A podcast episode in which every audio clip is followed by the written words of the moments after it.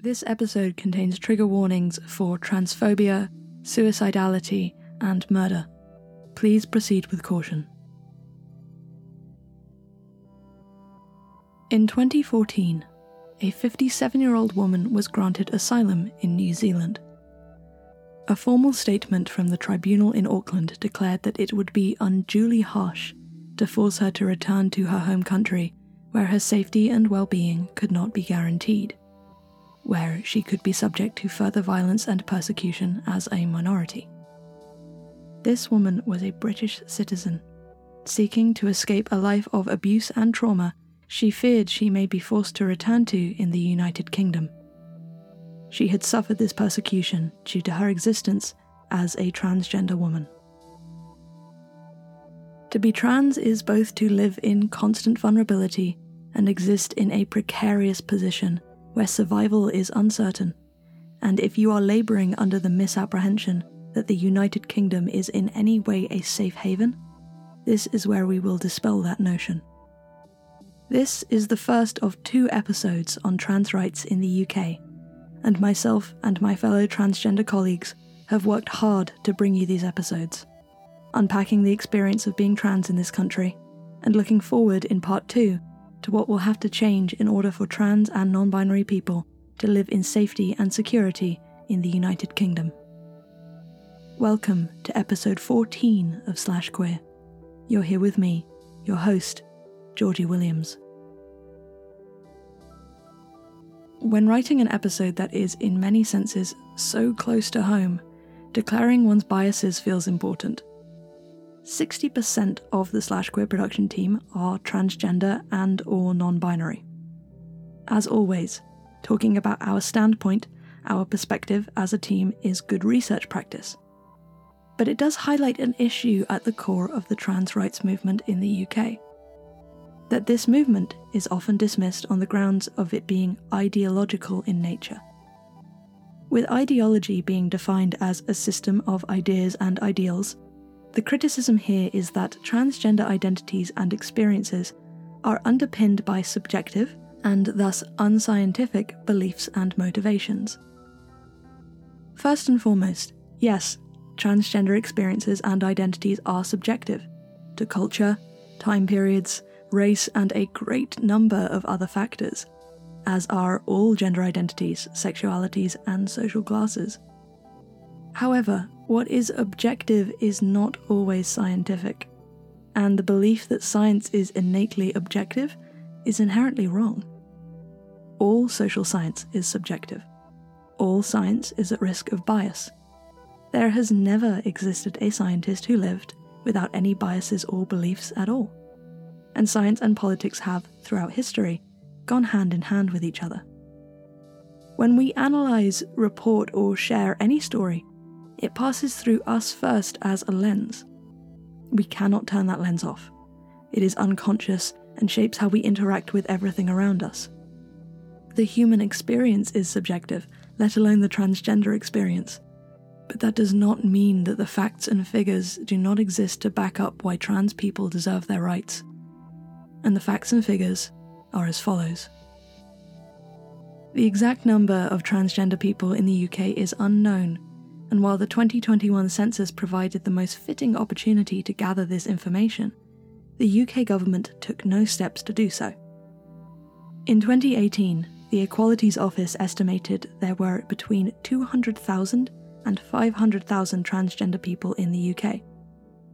Stonewall, a major LGBTQ organisation here in the UK, estimates that about 1% of the population could be transgender or non binary which would mean upwards of 600,000. But despite how many trans people are estimated to reside in the UK, social stigma, prejudice, and structural violence, defined as the imposition of power dynamics within society which deny marginal people their basic needs, continues to increase against this community. In 2019, hate crimes against trans people in the UK rose by 81%. Because this only takes into account those events reported to the police, it is not improbable that this figure is higher. With regards to mental health, it is thought that half of trans youth and a third of trans adults have attempted suicide. While gender dysphoria, best described as the disconnect between one's gender identity, their body, and how they are perceived and gendered by others, was legally depathologized in 2002, which means it is no longer thought to be a mental illness.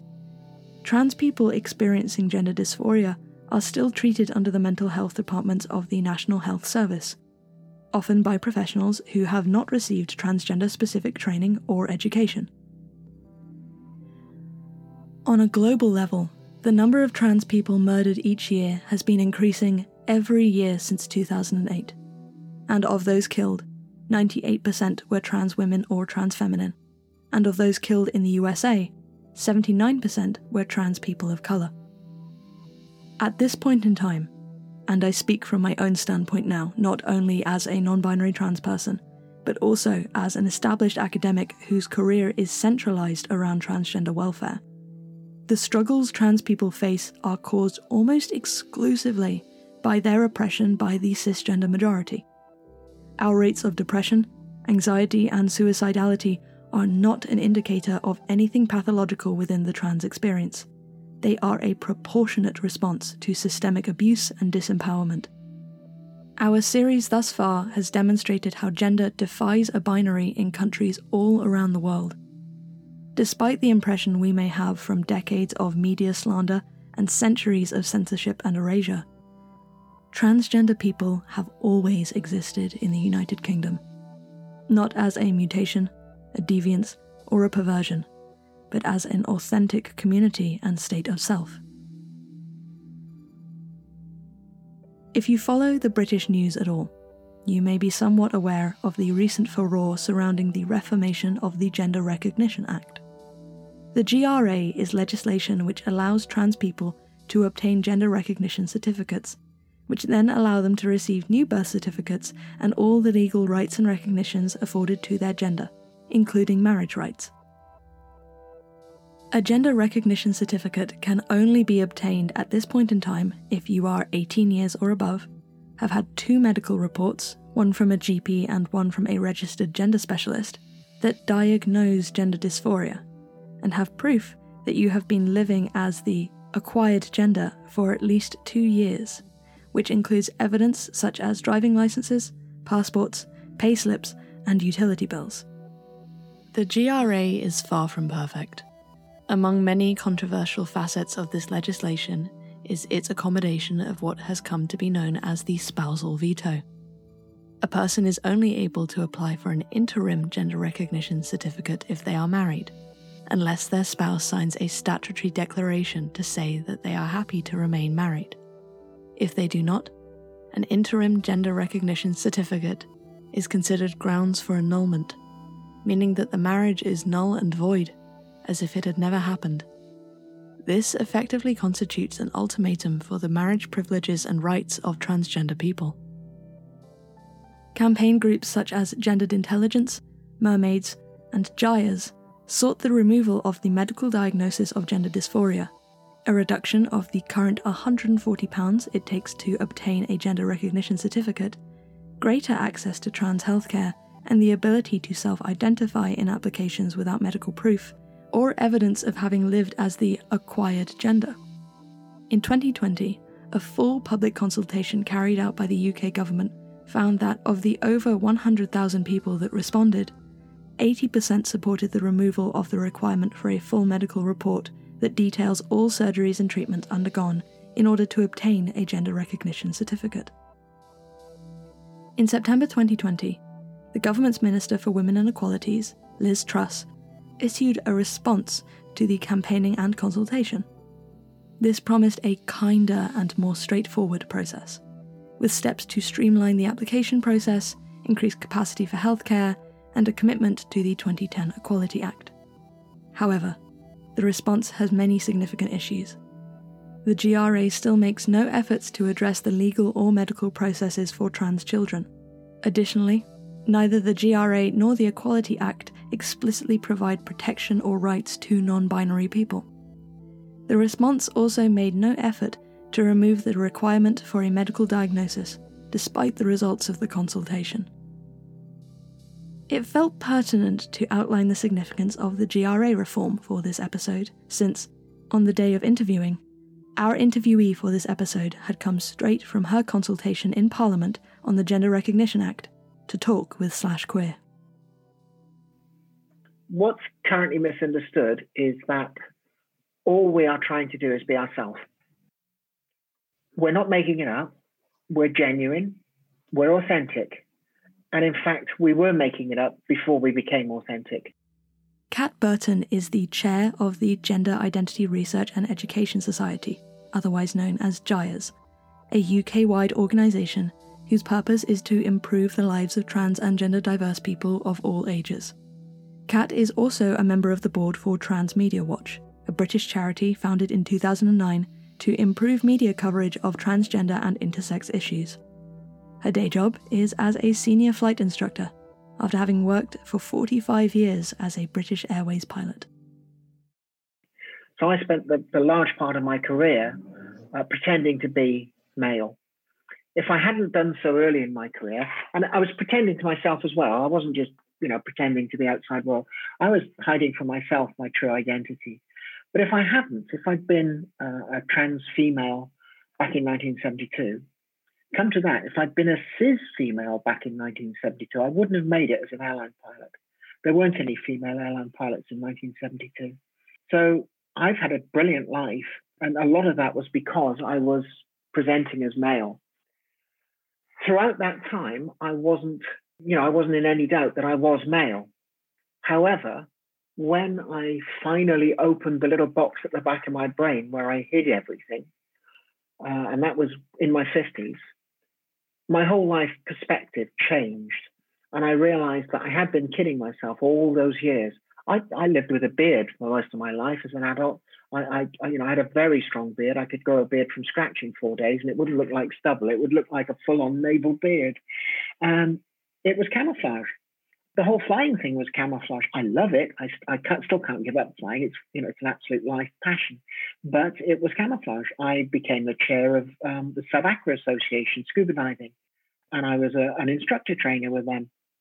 Another roughy tufty male type thing, although by then we actually had some female divers, I'm glad to say. But, you know, it was all camouflage. It was all me trying to be so male that nobody'd realize I wasn't, including me. And then the box opened and everything changed. All of a sudden, I look back on so many things in my life, and with the perspective of hindsight, I knew that everything I'd been doing was was because I was female and I was doing my best not to show that. Because to show it would have been too painful. To show it would have caused me to lose my job, my livelihood, my love, my career. You know, it, it's it's amazing how much we can hide for, even from ourselves, just for an easy life. And an easy life, unfortunately, isn't necessarily the best life you can have. From the moment I came out to myself, my life improved, and it's continued to do so with every single day since. I am living the most productive life I have ever had. I'm the happiest I've ever been. And that's despite a recent divorce, which happened because I'm trans. You know, th- there is no way that I could be anything like as useful to myself and the world as I am now if I hadn't come out.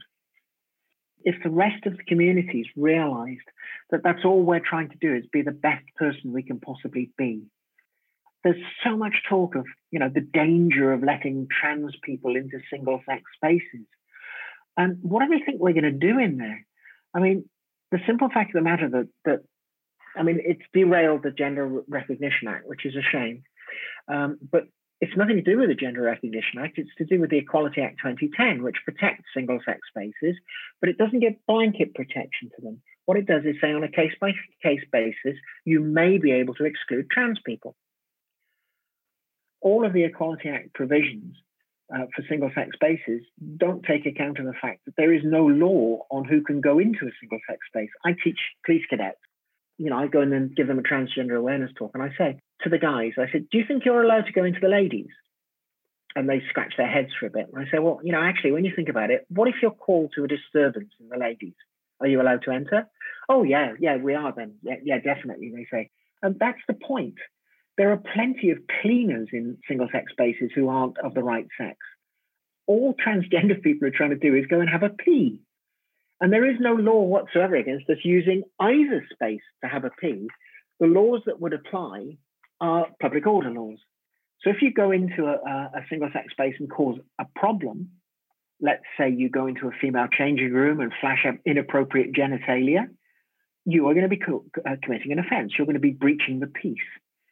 Likewise, if you go into the into a ladies' loo and you go into a cubicle just for a, a perfectly normal, quiet pee, and you don't cause any fuss, you're not breaking the law.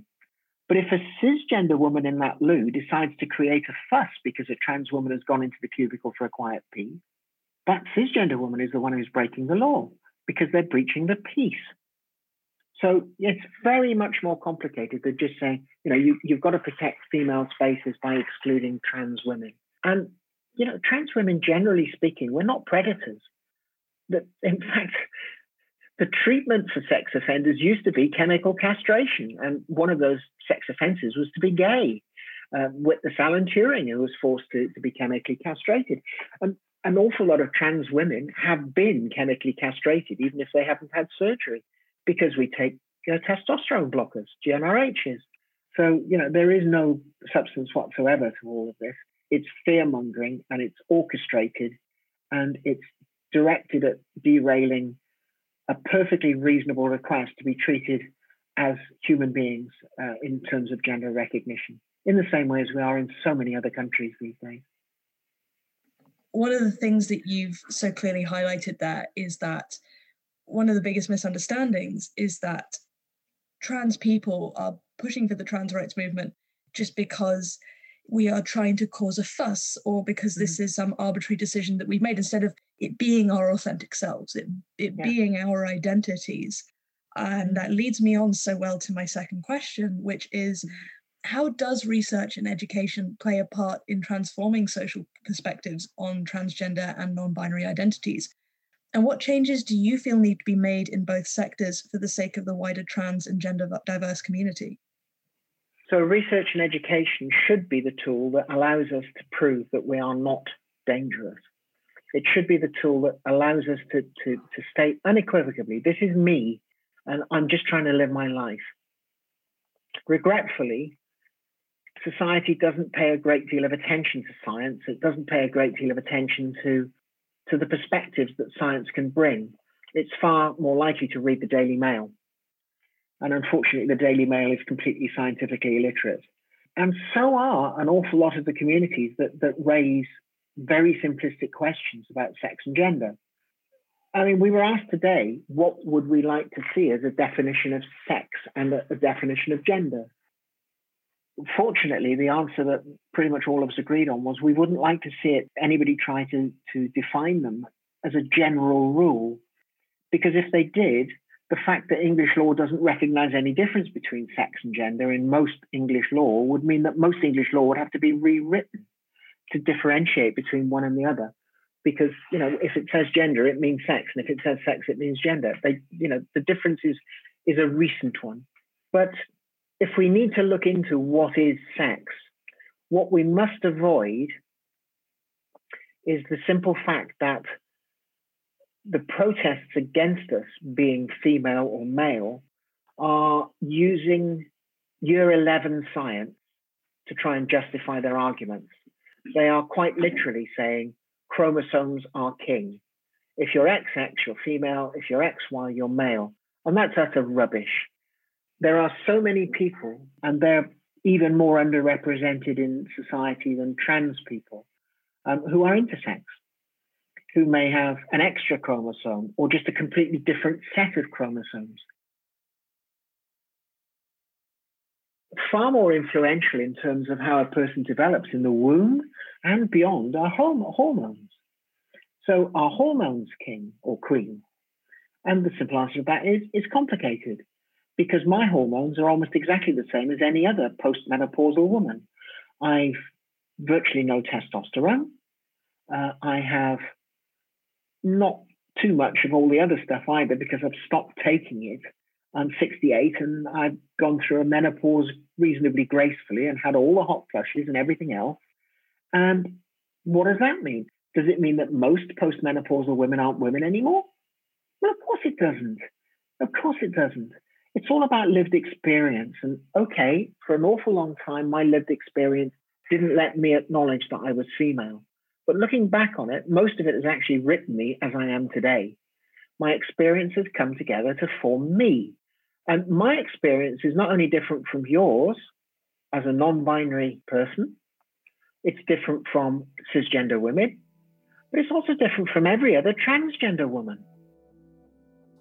In December 2020, a High Court case focused on the prescription of medical and hormonal suppressants to transgender children by a gender identity clinic, or GIC, in London, known as the Tavistock Centre. These suppressants, which pause the release of hormones during puberty, are best known as puberty blockers.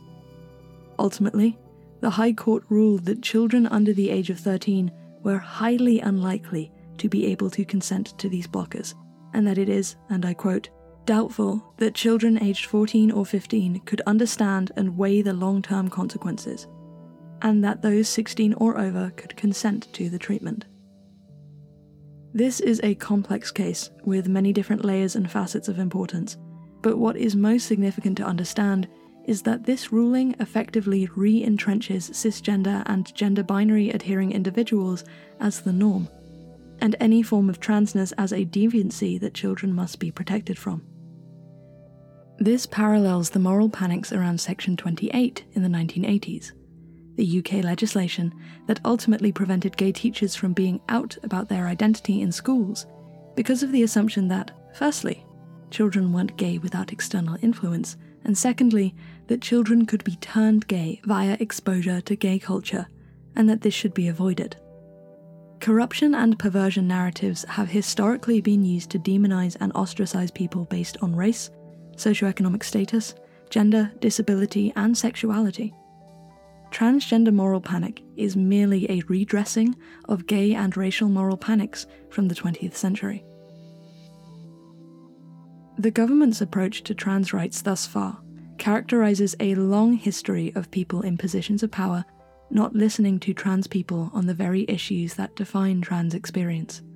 This dismissal of individual experience and knowledge is something Kat has much experience with. You know, we're individuals, we're human beings who have an ingredient called being female or being male or being neither or both or whatever variation on non binary you might be. And that simple fact means that my ingredients are woman, every bit as much as any other woman. But I've got another ingredient which floats to the top when it's relevant, called being trans. If it's relevant, I'm perfectly happy to embrace that as one of my ingredients. But if it's not relevant, let's say I'm teaching people to fly, I'm an instructor. Being female is not that relevant, although it, it tends to mean that I get more female students than, than some of the other instructors. But it's not especially relevant to being a flying instructor. So at that point, my ingredients that matter are that I'm a very experienced pilot who's able to pass on those skills. When I'm in an interview like this, yes, I'm female, but I, happily, I'm also trans. Otherwise, you wouldn't be talking to me today, and that would be a shame. So, all of those things need to be improved, not only by research, but believable research and the education that gets that research across mainly mostly to, to journalists, unfortunately. Uh, if we could get the media on more on side with them actually listening and learning, then we'd probably have an easier time with it. But the whole general public needs to actually listen to us because we are gender experts, each and every one of us. Yeah, I totally agree. Um, I think you and I mentioned uh, before our interview here that it feels like the conversations that trans people have within your own groups they're so different from the conversations yeah. that we have with people outside of our community. They are so much more nuanced. Yeah, we all have to be anthropologists psychologists endocrinologists because we live in this state where we continually have to justify our existence. And i think that yeah, is perhaps is one of the more in, frustrating aspects of mm-hmm. all of this is that people are so dismissive and infantilizing of yeah. our experiences and our standpoints and our perspectives when we have had to put in the effort and do the research yeah. and learn how to self advocate. Yeah, and you know all of these arguments that we get, most of them are literally uh, year eleven debating points. And you know, I'm not up for debate. I'm me. And you know that's the simple fact of the matter, which is why an awful lot of trans people shy away from interviews. It's because we're so used to being ambushed, um, and you know, not, not necessarily just interviewers asking awkward questions. I'm happy to field any question, but most particularly by other people on panels. The panel may well have people with very minority views. And anti trans feeling is, is, actually a very minority view with a very loud voice, despite the fact that they're constantly saying they're being silenced. They're not, because they're the ones that have got the ear of mainstream media in the UK at the moment, which is pretty much all transphobic. So, you know, they've got a very, very loud voice. And they've got some arguments which, on face value, sound quite persuasive. And of course, we don't necessarily get the opportunity to put our even more persuasive arguments to the people they're talking to because they don't want to listen to us. Absolutely. And I think on top of that, one of the more frustrating aspects is that when trans people do interviews, when they are involved in the mainstream media, there is this uh, suggestion that there is a trans debate going on. Yeah, uh, as if one, as if yes, as, as if one can debate human rights, and the idea of yeah. a balanced panel in the mainstream media is having a trans person, more often than not an expert, uh, talking about their lived experience, talking about the research, and then they will have somebody on the other end who is arguing that trans people aren't even people. That is yeah. not a fair or balanced argument whatsoever.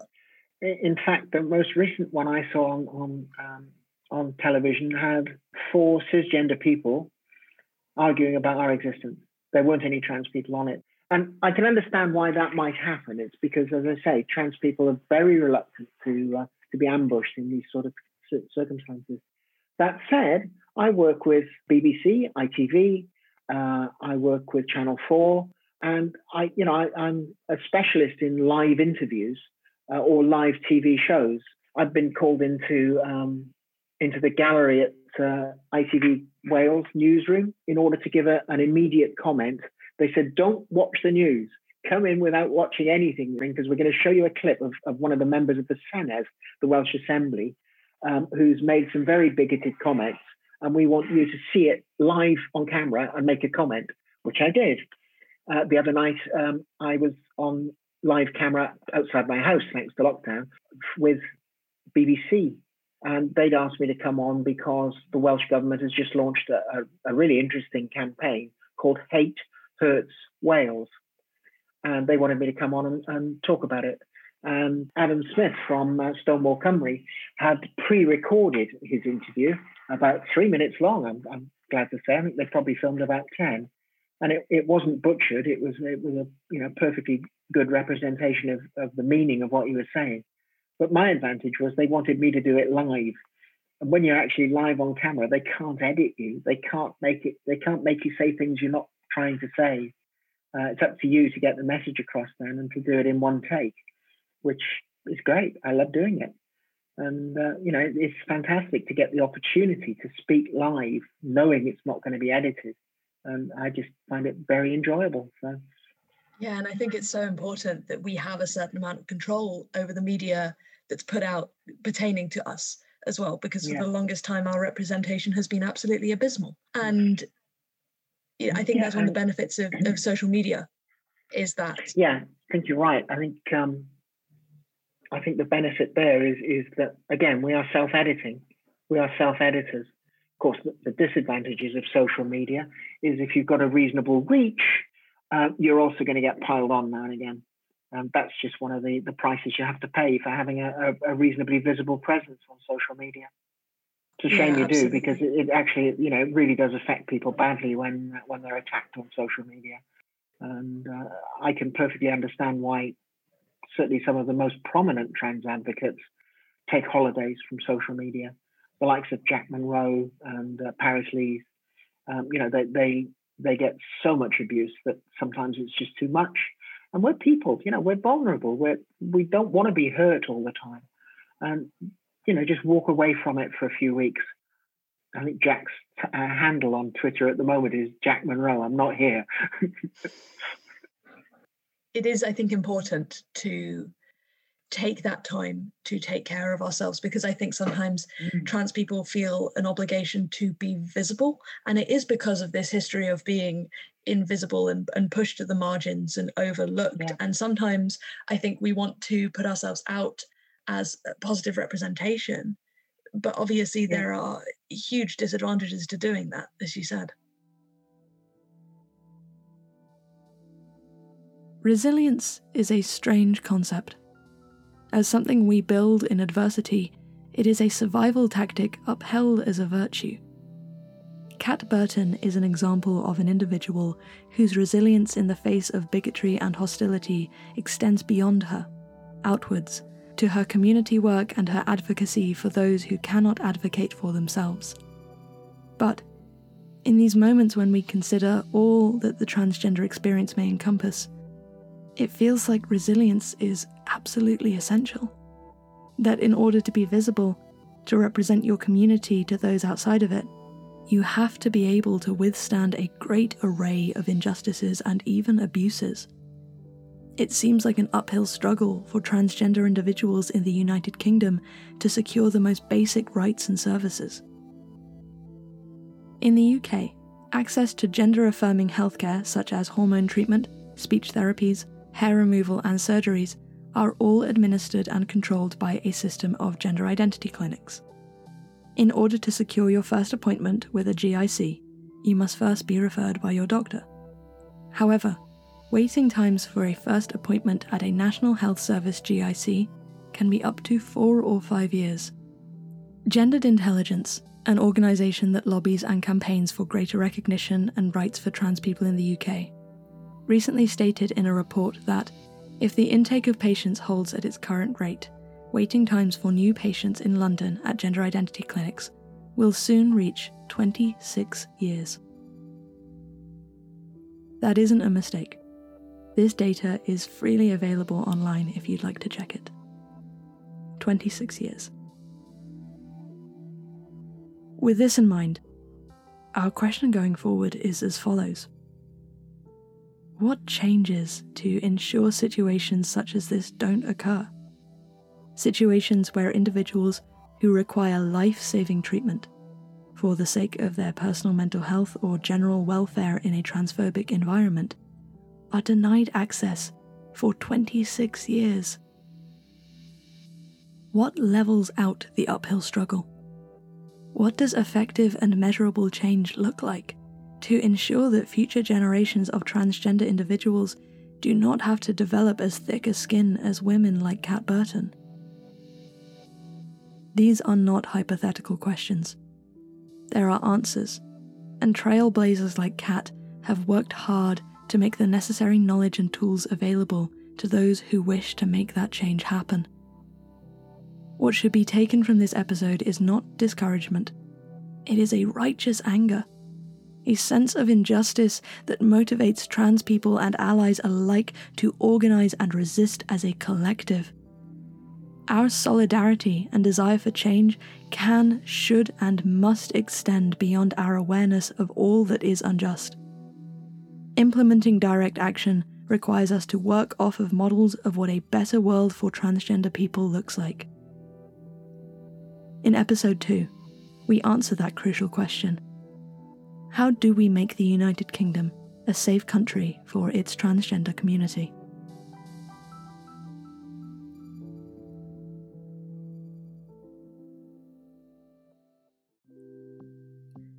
This episode of the Slash Queer podcast was edited by Sam Clay, transcribed by Bronya Smith, co scripted and produced by myself and Matt Thompson, and hosted as always by me, Georgie Williams. A very special thanks to Kat Burton from the Gender Identity Research and Education Society for her contributions to this episode. Thanks as always to our Patreon subscribers. Your continued faith and commitment in this project is how we've now reached engagement in 111 countries around the world, which is almost unfathomable for what was once such a wee project. If you're not a patron and you want to support the podcast, you can find the Slash Queer Patreon at patreon.com forward slash slash queer.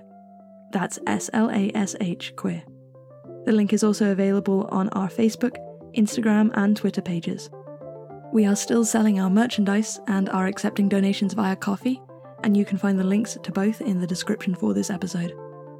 For those of you who continue to like, share, and listen to this podcast, thank you. Your support means the world to our little team. This episode was recorded on location in London, the United Kingdom. Music in this episode was composed by our resident audio king, Sam Clay.